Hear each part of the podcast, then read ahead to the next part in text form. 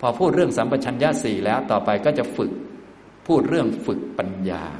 เพราะว่าที่พวกเราเน้นกันเนี่ยในคอร์สนี้เป็นคอร์สเส้นทางสู่ความพ้นทุกข์นี่ตัวเส้นทางก็คืออริยมรรคมีองค์แปดเป็นข้อปฏิบัติที่เน้นปัญญา เห็นอริยสัจแต่จะมีปัญญาได้เนี่ยต้องมีทั้งปัญญาทั้งศีลทั้งสมาธิต้องมีคุณธรรมที่เป็นองค์รวม เน้น ความรู้เรื่องอริยสัจ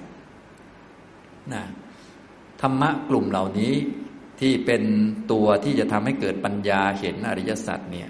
นะรวมๆแล้วท่านเรียกว่า โพธิปักขียธรรม อันนี้เป็นอีกกลุ่มหนึ่งแล้วนะพวกเราก็ต้องรู้จักไว้นะครับ แต่ก็อย่าลืมศึกษากันแรก ๆ อาจจะยากนิดนึงนะครับ มีอยู่เจ็ดหมวดสามสิบเจ็ดประการด้วยกันนะครับ หมวดที่หนึ่งก็คือสติปัฏฐานสี่ก็อย่าลืมอ่านชื่อให้ถูกนะก็อาจจะอ่านยากหน่อยสำหรับบางท่านท่านที่เริ่มใหม่ ๆ ส่วนท่านที่เก่าจนเก่าแล้วก็โอ้โห ฟังอยู่ตลอดฟังอยู่เป็นประจำท่านใดที่สนใจปฏิบัติเนี่ยเข้าสำนักไหนเขาก็ให้ปฏิบัติสติปัฏฐานสี่นี่แหละ อันนี้คือหลักปฏิบัติประกอบอริยมรรคนั่นเอง บางท่านอุตส่าห์มาปฏิบัติวิปัสสนา สติปัฏฐานสี่ยังไม่รู้เลยว่ามรรคเขาประกอบกันยังไง อย่างนี้ก็แสดงว่ายังไม่ฟังให้ครอบคลุม หรือว่าปฏิบัติยังไม่ถึงนั่นเองนะหมวดที่สองก็คือสัมมปทานสี่นะครับ ทั้งหมดเนี่ยก็คือ ธรรมะฝ่ายมรรคนั่นเองเป็นการประกอบมรรคพูดหมดใดหมดหนึ่งก็อันเดียวกันนั่นแหละสัมมาประธานสี่สามก็อิทธิบาทสี่ สี่อินทรีห้าห้าพละห้าหกโพชฌงเจ็ดนะครับ แล้วก็เจ็ดก็คือเป็นอันสุดท้ายแล้วอริยมรรคอันประกอบไปด้วยองค์แปดประการอริยมรรคมีองค์แปดนะครับเวลาเราพูดเราก็พูดอันสุดท้ายเลยก็ได้ เพราะว่า เป็นยอดของเขาและเป็นสัจจะข้อที่สี่นะครับ แต่จริง ๆ ก็พูดหมดใดบทหนึ่งก็อันเดียวกันหมดนั่นแหละนะพูดสติปัฏฐานสี่ก็คือพูดอริยมรรคนั่นแหละ เพียงแต่ว่าสติปัฏฐานท่านใช้ตั้งแต่การปฏิบัติเบื้องต้นด้วย ตั้งแต่ชั้นโลกิยะด้วย ส่วนอริยมรรคมีองค์แปดนี้ พูดในตอนที่มรรคเกิดขึ้น มีนิพพานเป็นอารมณ์ เห็นอริยสัจสี่อย่างนี้ทำตรงนี้นะก็ในนั้นก็มีสติปัฏฐาน สัมมาปัฏฐาน อิทธิบาท อินทรีย์พระโพชฌงรวมอยู่ในนั้นหมดเรียบร้อยแล้ว โพธิปักขียธรรม ก็เกิดสมบูรณ์ในมรรคนั่นเองเกิดในมรรคจิตนั่นแหละ อย่างนี้นะครับนะก็เป็นชื่อธรรมะเฉยๆนะครับ อันนี้คือธรรมะฝ่ายปัญญาโพธิ โพธิก็คือปัญญาสำหรับเห็นอริยสัจนะครับปักกิยะแปลว่าฝ่ายธรรมะที่เป็นฝ่ายมรรคธรรมก็คือเงื่อนไข เงื่อนไขที่เป็นฝ่ายมรรคฝ่ายปัญญาที่จะเห็นอริยสัจสี่เริ่มต้นจากสติปัฏฐานสี่นะสติปัฏฐานสี่ก็เป็นข้อปฏิบัติที่มีสติเป็นประธาน มีสติตั้งมั่นในกาย แล้วก็พิจารณาให้เห็นความเป็นจริงของกาย หลักๆกก็คือ ฝึกปัญญานั่นเอง แต่ว่าต้องมีสติที่มั่นคงตั้งขึ้นมา อยู่ในกาย ตั้งขึ้นมาดูกายทำให้กายปรากฏออกมา แล้วก็ดูความเป็นจริงของกาย ตั้งมั่นในการดูในการกำหนดรู้เวทนา แล้วก็ฝึกปัญญา ตั้งมั่นในจิต ตั้งมั่นในธรรมนะเป็นกายานุปัสสนา เวทนานุปัสสนา จิตตานุปัสสนาธรรมานุปัสสนา ทั้งหมดก็เป็นการเจริญปัญญาโดยอาศัยองค์มรรคนะทีนี้องค์มรรคที่ต้องใช้ประจำมีอยู่สามองค์มรรคด้วยกัน เรียกว่าองค์มรรคประจำองค์มรรคมีแปดแต่มรรคที่ใช้ประจำมีอยู่สามทุกท่านก็อย่าลืมไปทำความรู้จักคุ้นเคย แล้วก็ฝึกองค์มรรคเหล่านี้ขึ้นมา ถ้ามีองค์มรรคเหล่านี้สามมารวมกันเราก็จะเจริญสติปัฏฐานต่อไปได้นะองค์มรรคประจำนี้สาม องค์มรรคสามเป็นองค์มรรคประจำองค์มรรคที่ต้องมีเสมอนั่นเองนะครับ องค์ที่หนึ่งก็คือสัมมาทิฏฐิ ความเห็นถูกต้อง ความเห็นตรง ความเห็นถูกต้องสองคือสัมมาวายามะสามคือสัมมาสตินี่คือองค์มรรคประจำนะครับ สัมมาทิฏฐิในมรรคก็คือความรู้เรื่องอริยสัจสี่ญาณในสัจจะสี่นะเดี๋ยวเราค่อย ๆ เรียนต่อไปนะฉะนั้นเราก็ต้องไปฟังให้เข้าใจในเรื่องสัจจะสี่บ่อยๆนะแล้วก็ต้องรู้จักว่าสัมมาทิฏฐิในมรรคนี้มันเชื่อมโยงมาได้ยังไงบ้าง ทีนี้สัมมาทิฏฐินี้ก็เกิดจากเหตุสองประการอย่างที่หนึ่งเรียกว่า ปรโตโคสะเสียงจากผู้อื่นคือการฟังธรรม ทุกท่านก็ต้องฟังธรรมบ่อยๆเป็นการสร้างสัมมาทิฏฐิ อย่างที่สองคือโยนิโสมนสิการะ การเอาข้อธรรมะที่ได้ยินได้ฟังนั้น มากระทำไว้ในใจให้แยบคาย แม้เราปฏิบัติทำไปแล้วก็ต้องฟัง แต่เรื่องที่ฟังก็จะลึกไปเรื่อย หรือยากไปเรื่อยอะไรก็ว่าไป แต่ต้องฟังเรื่อยๆ ฟังแล้วก็เอามาใส่ใจเพื่ออะไรก็เพื่อ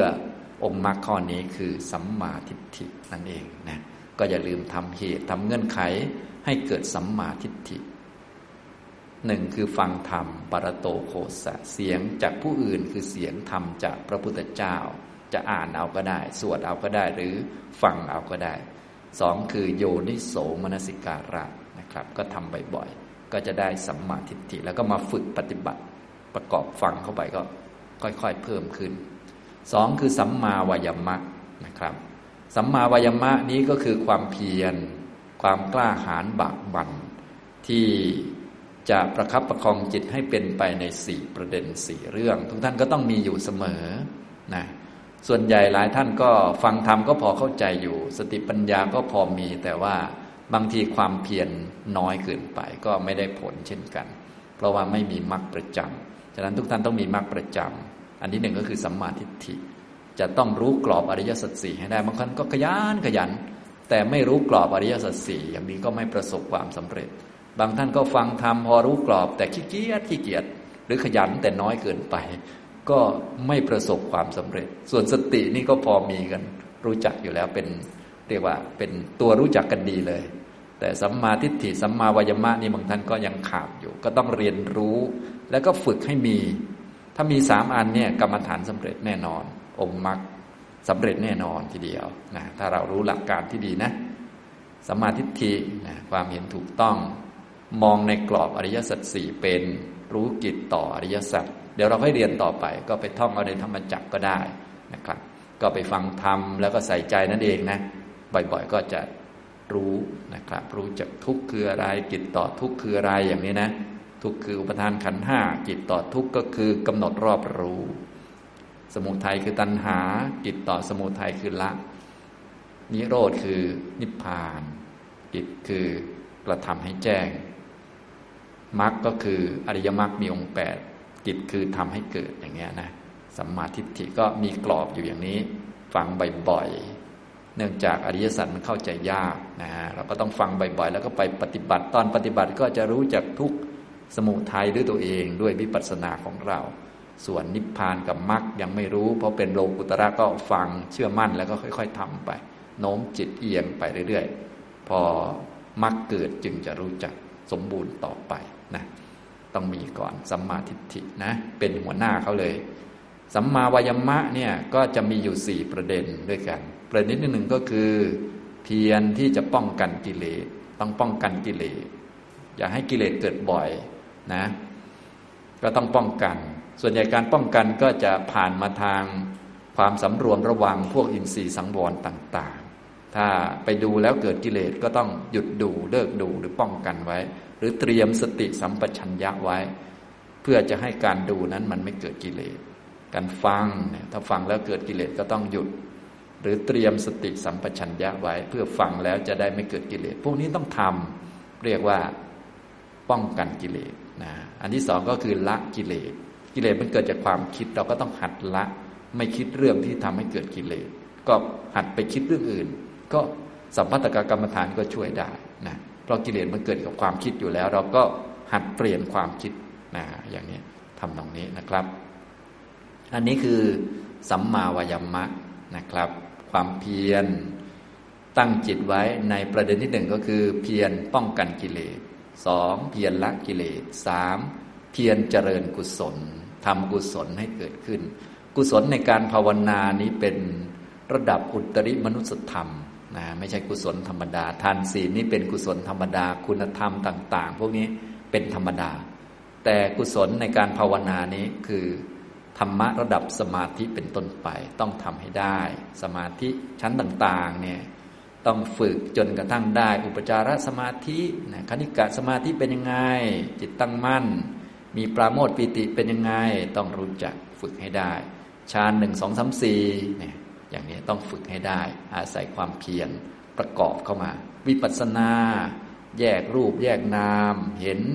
อนิจจังทุกขังอนัตตา เบื่อหน่ายในรูปนาม พวกนี้ต้องฝึกขึ้นมาให้ได้ จนถึงประกอบมรรคขึ้นมา อย่างนี้คือสัมมาวายมะเรียกว่า เจริญกุศลทำกุศลให้เกิดขึ้นให้มีขึ้นนะ ต่อมาอันสุดท้ายก็คือรักษากุศล เมื่อกุศลมีแล้ว เช่นสมาธิมีแล้วก็รักษาไว้นะครับ นี่คือสัมมาวายมะ ตามหลักประธานสี่นะก็ส่วนใหญ่หลายท่านก็คงรู้อยู่แล้วนะบางท่านไม่รู้เขียนไม่หน่อยก็ได้กัน อันที่หนึ่งเรียกว่า สังวรประธาน สังวรปิดกั้น สังวรประธานคือเพียรป้องกันป้องกันกิเลส ไม่ให้เกิดบ่อยๆนะ ปฏิบัติธรรมกิเลสจะเกิดบ่อยเหมือนเดิมไม่ได้นะต้องเพียรที่จะทำให้กิเลสไม่เกิดบ่อย เพราะกิเลสเกิดบ่อย กุศลมันไม่ต่อเนื่องสมาธิมันเกิดไม่ได้ อาจจะมีสติแต่ว่ากิเลสเกิดบ่อยก็ไม่ได้นะครับ ต้องมีสติด้วย และกุศลต่อเนื่องด้วยนะครับนะอันที่สองก็คือปหานะประทานนะเพียรละละอกุศล ที่อยู่ในความคิดของเรานั่นแหละ ก็คือต้องเปลี่ยนความคิดนั่นเองนะต้องเปลี่ยนความคิดต่างๆ เปลี่ยนความคิดแต่เดิมพวกเรานี้ก็กามวิตกใช่ไหมต่อไปก็ต้องหัดเนคขมมะนะต้องฝึก ทุกอย่างต้องฝึกหมดเลยนะครับ ต้องหัดนะสามก็คือ ภาวนาประทาน อันนี้ก็คือ มันหรือว่าทำความเพียรเพื่อ ให้กุศลมันเกิด สมาธิระดับต่าง ๆ ท่านไหนไม่เคยได้ก็ต้องมาทำให้ได้ เนี่ย บางท่านก็มีสัมมาทิฏฐิแต่ว่าความเพียรหย่อนก็ไม่ได้นะ จะปล่อยจิต ตามเดิมก็ไม่ได้ ไม่เปลี่ยนความคิดก็ไม่ได้ มันไม่สำเร็จ บางท่านก็ทำก็ไม่เคยได้สมาธิกับเขาสักทีนะทำก็มีแต่เรียกว่ายอดหย่อนง่วงนอนตลอดเข้าคอร์สไหนก็หลับตลอดอย่างนี้ก็ไม่ได้นะเพราะความเพียรมันไม่ถึง ต้องทำความเพียรให้ เกิดสมาธิให้ได้ จะชั้นใดชั้นหนึ่งก็ว่าไปนะอย่างนี้บางท่านถ้าพูดถึงสมาธิชั้นหนึ่งสองสามสี่นี่แงนคออย่างเดียว มีแต่ง่อยว่าดิฉันทำไม่ได้ อย่างนี้ก็มันก็ไม่ได้ตลอดไปนะ ก็ต้องมีความเพียรนะครับ ต้องฝึกสี่ก็อนุรักษณาอนุรักษ์อนุรักษณาประทาน รักษากุศลนะครับ ส่วนสัมมาทิฏฐิก็คือรู้อริยสัจสี่เนาะอันนี้คงไม่ต้องเขียนเนาะนะครับเนี่ยก็ค่อยๆทำกันไป ทีนี้สัมมาวายามะนี่มันจะเกิดได้ดีเนี่ยมันจะเกิดจากความต้องการ คือเกิดจากฉันทะเรียกว่าความอยากชนิดใหม่ อยากจะเป็นพระอริยะ อยากจะได้สมาธิ อยากจะหมดกิเลสอยากจะถึงนิพพานเนี่ยถ้าใครมีความต้องการอันนี้ มีความอยากอันนี้มาแทนตัณหาเก่านะก็เรียกว่าฉันทะ ถ้ามีอันนี้สัมมาวายมะก็จะเยอะจะมีขึ้นมา แต่ท่านใดไม่มีความอยากจะเป็นอริยะไม่มีความอยากได้สมาธิแต่มามีความเพียรเฉยๆนะมาทำตามเขาเนี่ยพวกนี้จะทำให้สำเร็จ เพราะว่าทำไปสักพักหนึ่งมันจะเลิกทำนะอย่างนี้เช่นว่าเราไม่ได้อยากจะเป็นพระอริยะไม่ได้อยากจะปฏิบัติจริง ๆ แต่มาเข้าคอร์สเราก็จะตื่นตีสี่ครึ่งได้กับเขาเหมือนกัน แต่ว่าพอกลับไปที่บ้านเราจะเอาคืน เพราะว่าเราตื่นตีสี่ครึ่งมาสามวันแล้ว เราอึดอัดเต็มที่ พอกลับไปบ้านเราก็จะนอนเที่ยงครึ่งเลยนะเราว่าแก้แค้นอย่างนี้เป็นต้นนะมาอยู่นี่เขาให้กินน้อยๆ ไม่ให้กินตามอำเภอใจเรา เราก็ทำได้เหมือนกัน อันนี้คือเรามาข่มเอา อันนี้คือมันไม่มีฉันทะไงมันไม่มีความอยากจะเป็น ไม่มีความอยากจะได้สมาธิอะไรกับเขา เราก็มาทำอย่างเขาทำได้เหมือนกัน แต่ว่ามันจะไม่ประสบความสำเร็จ เพราะว่าเราก็นอนฝันถึง KFC ตั้งแต่กลางคืนแล้ว พอปิดคอร์สเราก็ไปเลยนะมันจะเหลืออะไรล่ะ ก็นั่นแหละ ก็ไม่เหลืออะไรอย่างที่ทุกท่านทราบนั่นแหละหลายท่านก็เป็นอย่างนี้อยู่นะ ก็ไม่สำเร็จสักทีเนี่ยเพราะว่ามรรคประจำมันไม่มีนะถ้ามรรคประจำไม่มีก็เป็นอันไม่ประสบความสำเร็จ ถึงแม้จะทำได้ในคอร์สนะออกไปก็หายหมดเหมือนเดิม ว่าไปแล้วก็ยังดีกว่าไม่ได้อะไรเลย ได้หน่อยนึงได้ได้อย่างซ้อมๆกับเขาบ้างก็ยังดีนะฉะนั้นอย่างน้อยก็มีประสบการณ์เนาะก็ไม่เป็นไร แต่ถ้าจะให้ประสบความสำเร็จเนี่ยต้องมีมรรคนะมรรคประจำจะได้ทำทีเดียวแล้วก็เสร็จไปเลย มีแต่มรรคเท่านั้นนะที่ทำทีเดียวแล้วเสร็จไปเลยมรรคเกิดทีเดียวก็เป็นอันจบ สมาธิเกิดหลายครั้งก็ยังไม่จบสักทีกลับไปกลับมานะอย่างนี้นะครับ ส่วนสัมมาสติก็คือสติที่ตั้งมั่นในกายในเวทนาในจิตในธรรมตามสติปัฏฐานสี่นั่นเอง ฉะนั้นการปฏิบัติสติปัฏฐานสี่เนี่ยเป็นลักษณะของสัมมาสตินั่นแหละ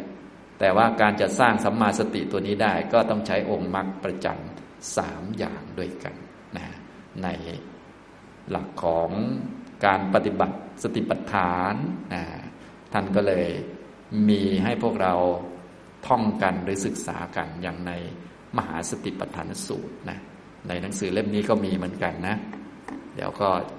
ท่านก็ไปสวดไปท่องนะครับ แล้วก็ที่สำคัญก็คือศึกษาให้เข้าใจแล้วก็ปฏิบัตินะต้องพยายามปฏิบัติสติปัฏฐานให้เป็น เพราะเป็นการปฏิบัติทางด้านวิปัสสนา ซึ่งมีเฉพาะในพระพุทธศาสนาเท่านั้นนะแล้วก็ถ้าทำเป็นเรียบร้อยแล้วเข้าใจวิธีประกอบมรรค เราก็จะทำมรรคให้สมบูรณ์ได้ เริ่มต้นจากมรรคสามตัวก่อนนะครับ มหาสติปัฏฐานสูตรอยู่หน้า 180 เป็นต้นไปนะอันนี้นะครับ ก็เริ่มต้นก็เป็นนิทานเฉยๆ ส่วนตัวที่จะแสดงทางเอกหรือเอกายนามักและบอกลักษณะของสติปัฏฐานก็อยู่หน้า 181 เป็นต้นไป เอกายโนอยังพิกเวมัคโค ดูก่อนภิกษุทั้งหลาย ทางนี้เป็นทางเดียว เป็นทางเอกนะก็พระพุทธเจ้าตรัสแสดงอย่างนี้พวกเราก็สบายเลย ไม่ต้องหาทางอื่นให้ยุ่งยาก เพราะมันมีอันเดียว มีทางเอกนะเป็นทางที่ต้องไปคนเดียวอยู่แล้ว ไม่ต้องไปหาพวกเยอะนะไปคนเดียวปลีกวิเวกมาทำเสีย ฝึกซะไม่ต้องห่วงกังวลคนอื่น ไม่ต้องจะรอช่วยคนนั้นคนนี้ เดี๋ยวจะเนิ่นนานเกินไป ไม่ต้องรอเพื่อนชวน ถ้าเพื่อนชวนก็เป็นความดีของเพื่อนไป รีบมาปฏิบัติ เฉพาะตนเฉพาะตนไป มีอยู่ในศาสนาเดียวไปสู่จุดหมายเดียวเท่านั้นคือ นิพพานไปเที่ยวเดียว ไม่มีกลับมาแล้วนะท่านใดที่เรียกว่า เบื่อหน่ายวัฏฏะสงสารอยู่แล้ว ไม่อยากเกิดอีกนี่เรียกว่าตรงตรงงานเลย มาสติปัฏฐานนี่ตรงเรื่องเลย ส่วนบางท่านจะพัดจะผูมาเรียนเรื่องสติปัฏฐาน แต่ว่าอยากกินอยากนอนอยู่ก็ต้องทำใจหน่อยนะก็ต้องไปฝึกไปฝืนไปมองให้เห็นโทษของวัฏฏะสงสาร โทษของความไม่เห็นอริยสัจโทษของการเวียนว่ายตายเกิดให้เยอะขึ้นต่อไป ส่วนท่านใดเห็นโทษแล้วก็เรียกว่าตรงเรื่องเลยมาปฏิบัติตรงนี้โดยเฉพาะเป็นทางเอกนะ ทางเอกันนี้ พระพุทธเจ้าก็ทรงแสดงอนิสงส์ก่อนด้วยห้าประโยค สัตตานังวิสุทธิยาเพื่อความบริสุทธิ์ของสัตว์ทั้งหลายนะมีทางเดียวเท่านั้นนะ ที่จะทำให้จิตบริสุทธิ์ทางอื่นไม่มีทุกท่านก็จำไว้นะมีทางสติปัฏฐานจนถึงอริยมรรคมีองค์แปดเท่านั้นทางอื่นไม่มีนะ ที่จะทำให้จิตบริสุทธิ์สะอาดได้นี่ โสกะปริเดวานังสมติกมายะเพื่อความก้าวล่วง ซึ่งโสกะและปริเทวะทั้งหลาย ดุขะโดมนัสสานังอัตถังขมายะ เพื่อความดับไปแห่งทุกข์และโทมนัสนะพวกเราก็ไม่อยากจะทุกข์ไม่อยากจะมีโทมนัสไม่อยากจะโศกะปริเทวะ มีทางนี้ทางเดียวเท่านั้นนะอย่างนี้ทำนองนี้ จะพ้นทุกข์ได้เนี่ยไม่ใช่ไปรังเกียจทุกข์แต่ด้วยการเจริญมรรค มาเห็นอริยสัจเท่านั้นนะฮะจะจิตบริสุทธิ์ได้ ต้องมาเจริญมรรคเพื่อเห็นอริยสัจเท่านั้น ไม่ใช่ไปทำอย่างอื่นนะอย่างนี้เราจะได้แม่นๆอย่างนี้นะไม่งั้นมันจะหลงนะพอทุกข์ก็จะหนีทุกข์ไป พอไปทำนั่นทำนี่ดีขึ้น ก็นึกว่ามันดีขึ้นมันถูกต้องมันก็จะเพี้ยนไปหมด อันจึงต้องแม่นๆไว้ตั้งแต่ต้นนะครับยายัสสะอธิกมายะเพื่อการบรรลุถึงซึ่งอริยมรรคเนี่ยอริยมรรคจะเกิดก็เพราะการ ฝึกการประกอบแบบนี้ จนถึงนิบานัสสะสัจฉิกิริยายะเพื่อกระทำให้แจ้ง ซึ่งพระนิพพาน จะได้รู้จักนิพพาน พระนิพพานก็มีอยู่แล้ว เป็นธรรมายตนะสามารถเชื่อมกับจิตได้ แต่จิตต้องเป็นจิตพิเศษที่มีมรรคเกิดขึ้นร่วมกันนะอย่างนี้ทำนองนี้นะครับ สติปัฏฐานก็จะทำให้ถึงอริยมรรคจะทำให้แจ้งนิพพานได้นี่แหละ ทางนี้คือสติปัฏฐานสี่นะครับ มีอะไรบ้างก็ตามนี้เลย เราก็ไปสวดบ่อยๆ กาเยกายานุปัสสีวิหารติเป็นผู้ตามเห็นเนืองๆซึ่งกายในกายอยู่นะกัตเมจัตตาโรสติปัฏฐานสี่ประการมีอะไรบ้าง อิธะ ภิกขะเว ภิกขุดูก่อนภิกษุทั้งหลายภิกษุในพระศาสนานี้ เป็นผู้ตามเห็นเนืองๆซึ่งกายในกายอยู่ อาตาปีสัมปะชาโน สะติมา มีความเพียรเผากิเลส มีสัมปชัญญะมีสติ วิเนยยะโลเก อะภิชฌาโทมะนัสสังกำจัดแล้วซึ่งอภิชฌาและโทมนัสในโลกนะครับ หลักปฏิบัติจริง ๆ ก็มีบรรทัดเดียวก็คือคำว่า กาเยกายานุปัสสีวิหรติ อันนี้คือหลักปฏิบัติ ก็คือเป็นผู้ตามเห็นเนืองๆซึ่งกายในกายอยู่ เห็นกายในกายอยู่เป็นประจำ เห็นกายว่าเป็นสักวากาย เป็นส่วนประกอบของธาตุสี่ดินน้ำไฟลม ซึ่งล้วนเป็นของไม่เที่ยง เป็นทุกข์ไม่เป็นตัวตนอยู่เป็นประจำ แต่การจะเห็นอย่างนี้ได้ต้องอาศัยองค์มรรคสามประการ คืออาตาปีนี่คือสัมมาวายมะ สัมมาวายมะมีสี่ลักษณะนั่นนะแต่ตอนแรกๆเนี่ยจะใช้อาตาปีเสมอ เพราะว่า คนปฏิบัติแรกๆกิเลสมันเยอะ กิเลสมันเยอะก็ต้องเพียรเผากิเลสนะเพียรเผากิเลสจะต้องอึดหน่อยว่างั้นนะแรกๆนี่จะต้องรู้สึกอึดหน่อย อดทนหน่อยฝืนมากหน่อยนะก็แล้วแต่กิเลสคนเนาะคนไหนกิเลสเยอะก็ต้องฝืนเยอะ คนไหนกิเลสเรื่องใดเยอะก็ต้องฝืนเรื่องนั้นมาก ๆ บางท่านก็เรื่องกินเนาะบางท่านก็เรื่องนอน บางท่านก็เรื่องพูดคุย บางท่านก็เรื่องห่วงชาวบ้าน ยุ่งชาวบ้านก็ไปทุกเรื่องอดไม่ได้ คันอย่างที่บอกนะบางท่านก็ทุกเรื่องเลยที่พูดมาโอ้หนักหน่อยนะคนนี้นะอาการร่อแร่เลย แต่ว่าก็ต้องฝึกนะเพราะทางมันมีอยู่ก็คือมรรคแปดนะอย่างนี้นะครับ อาตาปีนะครับ อันนี้คือสัมมาวายมันเอง สัมปชานโน สัมปชัญญะ ก็คือสัมมาทิฏฐินะสัมมาทิฏฐิในเบื้องต้นก็อัสัมโมหะ สัมปชัญญะเห็นไหม สัมปชาโนตัวนี้ก็คืออสัมโมหะ สัมปชัญญะในเรื่องสัมปชัญญะสี่ที่เราเรียนไปแล้วก็คือไม่หลง ไม่หลงเอากายมาเป็นเราเป็นของเรา กายก็เป็นกาย ลมหายใจก็เป็นธาตุเป็นธาตุลม อย่าเอาลมมาเป็นเราเป็นของเรา ให้มันเป็นธาตุตัวรู้ลมก็เป็นจิต อย่าเอามาเป็นเราเป็นของเรานะลมก็เป็นของไม่เที่ยง ตัวรู้ลมคือจิตที่ประกอบด้วยสติสัมปชัญญะก็ไม่เที่ยง อย่าเอามาเป็นเรา อย่าเอามาเป็นของเรา กายเดินก็เป็นกาย ตัวรู้กายเดินก็เป็นจิต ก็ไม่เที่ยงทั้งสองอัน อย่าเอามาเป็นเราเป็นของเรา นี่คือสัมปชานโน มีสัมปชัญญะ คือสัมมาทิฏฐิอสัมโมหะสัมปชัญญะเนี่ยต้องประกอบอันนี้เข้ามา และแน่นอนมีสติตั้งอยู่ในกายทำให้กายตั้งขึ้น กายเท่านั้นมีอยู่ คนไม่มีสัตว์ไม่มี ผู้หญิงผู้ชายไม่มี ถ้าทำอยู่อย่างนี้เสมอก็จะสามารถกำจัดหรือถอนอภิชาและโทมนัสในโลกได้ การถอนอภิชาและโทมนัสนี้เป็นผลของสติปัฏฐาน ถ้าผลของมรรคก็คือ ทุกไม่เกิดกิเลสไม่เกิด ก็อันเดียวกันนั่นแหละ เพียงแต่คนละระดับกันนะทุกโทมนัสนะโทมนัสก็เป็นตัวแทนของทุกนะอภิชาก็เป็นตัวแทนของกิเลสนั่นเอง นะถ้าทำสติปัฏฐานถูกต้อง อภิชาโทมนัสก็จะลดลง อภิชาก็คือความเพ่งเล็งจ้องจะเอาข้างใดข้างหนึ่ง อันใดอันหนึ่ง อันเป็นที่มาของโทมนัสนั่นแหละนะถ้าทำถูกต้องมันก็จะลดลง แค่ทำเรื่องกายนะอภิชาโทมนัสในโลกก็จะลด แค่ทำเรื่องเดียวนะ รู้จักกายเนี่ยความเพ่งเล็งจะเอาอะไรจากใครมันก็จะลดลง ความเพ่งเล็งจะเอาเงิน จะเอาถูกเอาเอาผิดกับคนนั้นคนนี้ก็ลดลง โทมนัสก็ลดลง หรือฝึกหมวดเวทนาก็เหมือนกันนะแค่ฝึกหมวดเดียวแล้วมีปัญญาด้วยปัญญาตัวนี้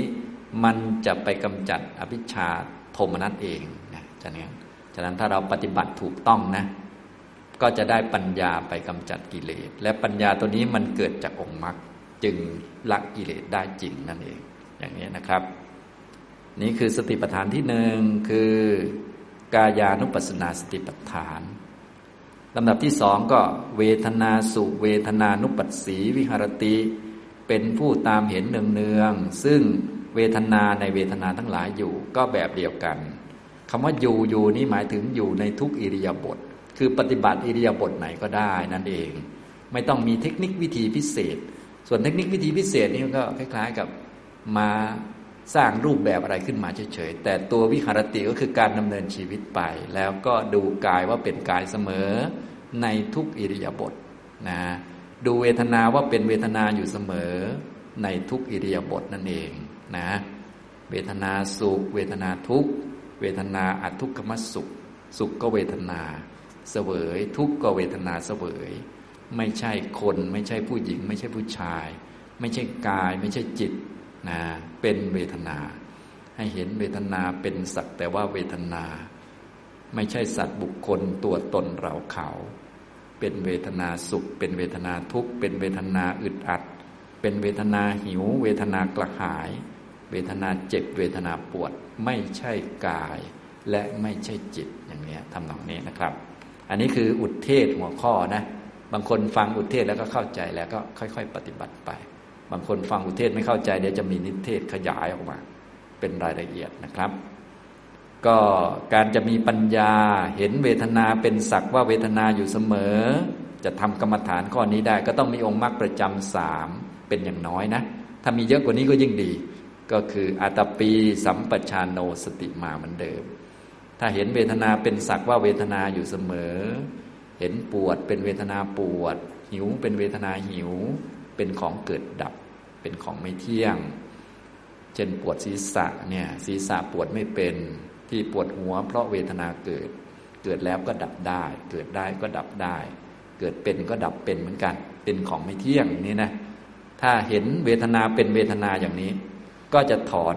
หรือกำจัดอภิชาโทมนัสในโลกได้นะครับ ต่อไปจิตเตจิตตานุปัสสีวิหารติเป็นผู้ตามเห็นเนืองๆซึ่งจิตในจิตอยู่ ก็แบบเดียวกัน จิตมีราคะก็เป็นจิตเท่านั้นไม่ใช่คนไม่ใช่ผู้หญิงผู้ชาย เกิดได้ก็ดับได้นะจิตไม่มีราคะจิตบริจาคช่วยเหลือใจกว้าง ก็เป็นจิตและมันก็ไม่เที่ยงเป็นของเกิดดับ จิตมีโทสะมีความหงุดหงิดรำคาญ มีความโมโหก็เป็นจิต เป็นของไม่เที่ยง จิตมีเมตตาเป็นเพื่อนมิตร ก็ไม่เที่ยงเป็นจิตไม่ใช่คนนะไม่ใช่คนเมตตา ไม่ใช่เราเมตตา แต่เป็นจิตประกอบด้วยความเมตตา มีความเมตตาเกิดขึ้นในจิต เป็นของไม่เที่ยงจิตมีโมหะ มีความหลง มีความคิดปรุงแต่งต่าง ๆ นานา ว่าเป็นเราเป็นของเรา จิตไม่มีโมหะ มันมีปัญญารู้จักสิ่งต่างๆ ตามเป็นจริงก็ไม่เที่ยงเป็นจิตนะอย่างนี้ กายเดิน จิตก็รู้ว่า เออ นี่กายเดินเป็นของไม่เที่ยง จิตที่รู้ก็เป็นเพียงจิตที่ไม่เที่ยงเช่นกันเนี่ยอย่างนี้ทำตรงนี้นะครับ ก็เห็นจิตเป็นสักวัจิตเป็นของไม่เที่ยง เป็นทุกข์ไม่เป็นตัวตน จิตหดหูจิตฟุ้งซ่าน จิตมีสมาธิไม่มีสมาธิก็เป็นอย่างนี้ทั้งนั้นนะก็อาศัยอาตปีสัมปชาโนสติมา จนถึง ธรรมเมสุธรรมานุปัสสีวิหารติ เป็นผู้ตามเห็นเนืองๆซึ่งทำในธรรมทั้งหลายอยู่นะเห็นธรรมในธรรมก็จะแบ่งเป็นห้าหมวด เป็นนิวรณ์เป็นขัน เป็นอาจตนะภายในหกภายนอกหกเป็นหมวดพจชงและอริยสัจนะเห็นนิวรณ์เป็นนิวรณ์เกิดจากเงื่อนไขปัจจัย นิวรณ์เกิดได้ก็ดับได้ เกิดจากปัจจัย จะไม่เกิดอีกได้ด้วยมรรค เห็นขันเป็นขัน เห็นอายตนะเป็นอายตนะพจชงก็เป็นพจชง เป็นตัวรู้ ตัวรู้ก็ไม่เที่ยง ไม่ใช่เรารู้ แต่เป็นพจชงแต่ละตัวเกิดและดับ เกิดจากเงื่อนไขปัจจัย เห็นสัจจะนะอย่างนี้นะครับเนี่ยสติปัฏฐานเนี่ยจะเป็นตัวตั้งทำให้เห็นความจริงว่ากายมีอยู่ และกายนั้นมันไม่เที่ยง ไม่ใช่คน ไม่ใช่ผู้หญิงผู้ชาย เวทนาเท่านั้นมีอยู่ จิตเท่านั้นมีอยู่ธรรมเท่านั้นมีอยู่ ทุกเท่านั้นมีอยู่นะและทุกที่เที่ยงไม่มีเป็นของมีแต่ของไม่เที่ยงเป็นทุกข์ไม่เป็นตัวตน ก็จะสามารถเจริญปัญญาได้อย่างนี้นะครับ อาศัยองค์มรรคสามอาตาปีสัมปชาโนสติมา สัมมาทิฏฐิสัมมาวายมะ สัมมาสติ ฝึกไปบ่อยๆจิตก็มั่นคง รวมลงไปในสมาธิสัมมาสมาธิก็จะเป็นตัวที่สี่ต่อไปเพื่อให้มีปัญญาเยอะขึ้น ก็อาศัยวิตกวิจารคือความคิดมุมนั้นมุมนี้ประกอบเพิ่มเติมเข้ามาก็คือ สัมมาสังกัปปะนะต่อไปเมื่อฝึกเพิ่มขึ้น รู้เห็นความจริงมากขึ้น อยู่กับคุณพระพุทธพระธรรมพระสงฆ์มากขึ้น ก็มีหิริโอตปะไม่กล้าทำความชั่ว ก็จะมีสัมมาวจา สัมมากัมตะ สัมมาอาชีวะก็ครบองค์แปดแล้ว ต่อไปก็เหลือแต่ทำให้มันเต็มสมบูรณ์ ให้มันแก่กล้าให้มักเกิด ก็มีนิพพานเป็นอารมณ์แล้วนะฟังดูก็แป๊บเดียวนะ แต่ปฏิบัติก็ไม่แป๊บนะแต่ตอนนี้ก็คงต้องนอนก่อนมันมันดึกแล้วนะอย่างนี้ทำนองนี้นะครับ ฉะนั้นในเย็นวันนี้นะ มาพูดถึงอนุธรรม นะที่เป็นตัวที่จะช่วยในการที่จะทำให้การปฏิบัติธรรมสำเร็จนะก็คือสติสัมปชัญญะนะตัวหลักเลยนะสติสัมปชัญญะแต่ถ้าตามที่พระพุทธเจ้าแจกแจงไว้ ส่วนใหญ่จะพูดเป็นห้านะก็มีอะไรบ้าง มีศีล ปาติโมกสังวร อินทรีสังวร โภชเนมัตตัญยุตตาชาคริยายุโดคะ สติสัมปชัญญะ แล้วในวันนี้ก็เลยอธิบายเพิ่มเติมในส่วนที่บางท่านอาจจะเข้าใจยากนิดหนึ่งก็คือเรื่องสัมปชัญญะสี่ประการว่าประกอบเข้าไปยังไงบ้างเพราะบางท่านเรื่องสติก็เข้าใจดีอยู่ เรื่องสัมปชัญญะอาจจะงงงบ้างนะทั้งทั้งที่บางทีก็ปฏิบัติอยู่นะแต่ว่าเวลาอธิบายบางทีงง ก็เลยพูดเรื่องสัมปชัญญะสี่ให้ฟังนะ พอพูดเรื่องสัมปชัญญะสี่เรียบร้อยแล้ว ต่อมาตอนนี้เราก็ถือว่าเรามีคุณธรรมพื้นฐานพร้อมแล้ว เราก็มาฝึกสติปัฏฐานสี่อันนี้พูดแบบเรียกว่าจะได้ประสบความสำเร็จนะ แต่จริง ๆ เราก็มาปุ๊บเราก็ฝึกสติปัฏฐานเลยก็ได้ แต่ว่ามันก็อย่างว่าแหละ อันล่างๆมันรั่วอยู่ก็ต้องเดี๋ยว พอฝึกได้สักหน่อยก็ต้องไปเก็บ ให้มันสมบูรณ์ต่อไปอย่างนี้นะครับ ก็วันนี้ก็ได้พูดถึงเรื่องของการฝึกทางด้านปัญญาเพื่อเห็นอริยสัจสี่ตามแบบของสติปัฏฐาน อาศัยองค์มรรคประจำสามเป็นตัวตั้งสติขึ้นมา พูดเพียงคร่าวๆให้ฟังนะทุกท่านก็ฟังแล้วก็เอาไปใส่ใจที่สำคัญคือไปฝึกปฏิบัตินะฝึกรู้กายว่าเป็นสักวากายนะก็คล้ายๆกับเรื่องกายคตาสติ แต่กายคตาสติเน้น สมาธิตั้งมัน่น ส่วนกายานุปัสสนาเน้นปัญญา ให้เห็นว่ากายนี้มันรู้จักหมดเป็นของไม่เที่ยง เป็นของไม่เป็นตัวไม่เป็นตน เป็นทุกขสัตว์เป็นรูปขันนะอย่างนี้นะความลึกซึ้งไม่เหมือนกัน เน้นคนละตัวกันนั่นเอง แต่ก็ต่อเนื่องกัน เห็นเวทนาเป็นเวทนาให้หัดแยกนะแยก กายแยกจิตออกมา ตัวหนึ่งเป็นกาย ตัวหนึ่งเป็นจิตกายก็ไม่เที่ยง จิตที่รู้กายก็ไม่เที่ยงนะบางทีมันก็ไม่รู้กาย จิตที่ไม่รู้กายก็ไม่เที่ยงเช่นกัน มันเป็นของที่เกิดดับ ไม่อาจบังคับควบคุมได้ เห็นเวทนาเป็นเวทนา สุขก็เป็นเวทนา ทุกข์ก็เป็นเวทนาอย่างนี้นะถ้าเอาแบบง่ายๆสำหรับท่านที่ฝึกใหม่ๆนะถ้าให้แนะนำก็ให้หัดแยกเป็นสองส่วนก่อน ก็คืออันหนึ่งกายอันหนึ่งจิตคนละก้อน นะอันหนึ่งกายอันหนึ่งจิตอย่างนี้หัดแยกนะครับ แยกกายแยกจิตนี่ง่าย เนื่องจากว่ากายนี้มันไม่รู้เรื่องอะไร ไม่คิดไม่นึก ไม่เจ็บไม่ปวด ไม่หิวไม่กระหายไม่ง่วงไม่อะไรทั้งสิ้นนะเราก็ง่ายเลย พอง่วงขึ้นมาเราก็อ๋อจิตง่วง ไม่ใช่กายง่วงนะถ้าหนักถ้าเบาขึ้นมาก็ไม่ใช่กายมันจิตนะอย่างนี้ แต่ถ้าในความรู้สึกของพวกเราบางทีก็โอ้ยตามันจะปิด กายมันง่วง กายมันหนัก มันไม่ไหวบางที มันกายมันก็เดิน โอ้โห เหมือนฉิวไปเลย บางทีมันก็ยกขาไม่ค่อยขึ้นอะไรประมาณนี้นะจริง ๆ กายมันก็อันเดิมนั่นแหละนะบางท่านก็โอ้โห ลุกพรวดสบายเลยบางทีก็ลุกยากยากนึกว่ามันกายมันหนัก จริง ๆ ที่เบาที่หนักก็คือจิตนั่นเองพอเข้าใจไหมครับ ถ้าเราหัดแยกอย่างนี้บ่อย ๆ มันก็สบายแล้วนะอย่างนี้ พอปวดศีรษะขึ้นมาก็กายมันปวดไม่เป็น ก็ตัวปวดก็ต้องเป็นฝ่ายจิต เดี๋ยวเราค่อยแยกละเอียดต่อไป ตอนแรกก็แยกกายแยกจิตก่อน กายก็ไม่เที่ยง จิตก็ไม่เที่ยง ทีนี้เพื่อให้คุ้นเคยกับการแยกก็ให้หัดชำแหละกายออกมาเป็นรูปตัวรูป เพราะคำว่ากายนี้ก็คือส่วนผสมของรูป รูปพื้นฐานก็คือธาตุสี่ฉะนั้นท่านไหนแยกธาตุสี่เก่งอยู่แล้วก็สบายเลยนะ ก็เอามาพิจารณาว่าอากายมันคือ ส่วนผสมของธาตุสี่ดินน้ำไฟลมไม่เที่ยงเป็นทุกข์ไม่เป็นตัวตนอย่างนี้ ต่อไปก็หัดแยกทางจิตนะทีนี้ในการแยกทางจิตตัวที่ง่ายในการที่จะแยกออกมาทางจิตก็คือเวทนานะอย่างนี้เนื่องจากว่าคนโดยทั่วไปโดยเฉพาะพวกภูตุชนบางทีก็เอาเวทนามาอยู่กับกาย จริง ๆ เวทนามันอยู่ฝ่ายจิต เพราะมันเป็นนามธรรม ในด้านจิตมันมีสี่ตัวคือ เวทนาสัญญาสังขารวิญญาณ แต่ว่าคนบางคนพวกเราที่เป็นปุถุชนเนี่ยบางทีก็เอาเวทนามาอยู่ฝ่ายกาย เช่น ปวดหัวเนี่ยเอาเวทนามาอยู่ฝ่ายหัว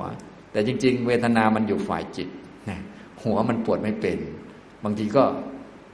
ปวดหลังอย่างเนี้ยบางทีก็ปวดขาเมื่อยขาอย่างเนี้ยท้องหิวอย่างนี้เป็นต้นเอาไปไว้ในท้องเนี่ยอย่างนี้ทำตรงนี้ ฉะนั้นพอแยกกายได้แล้วต่อไปก็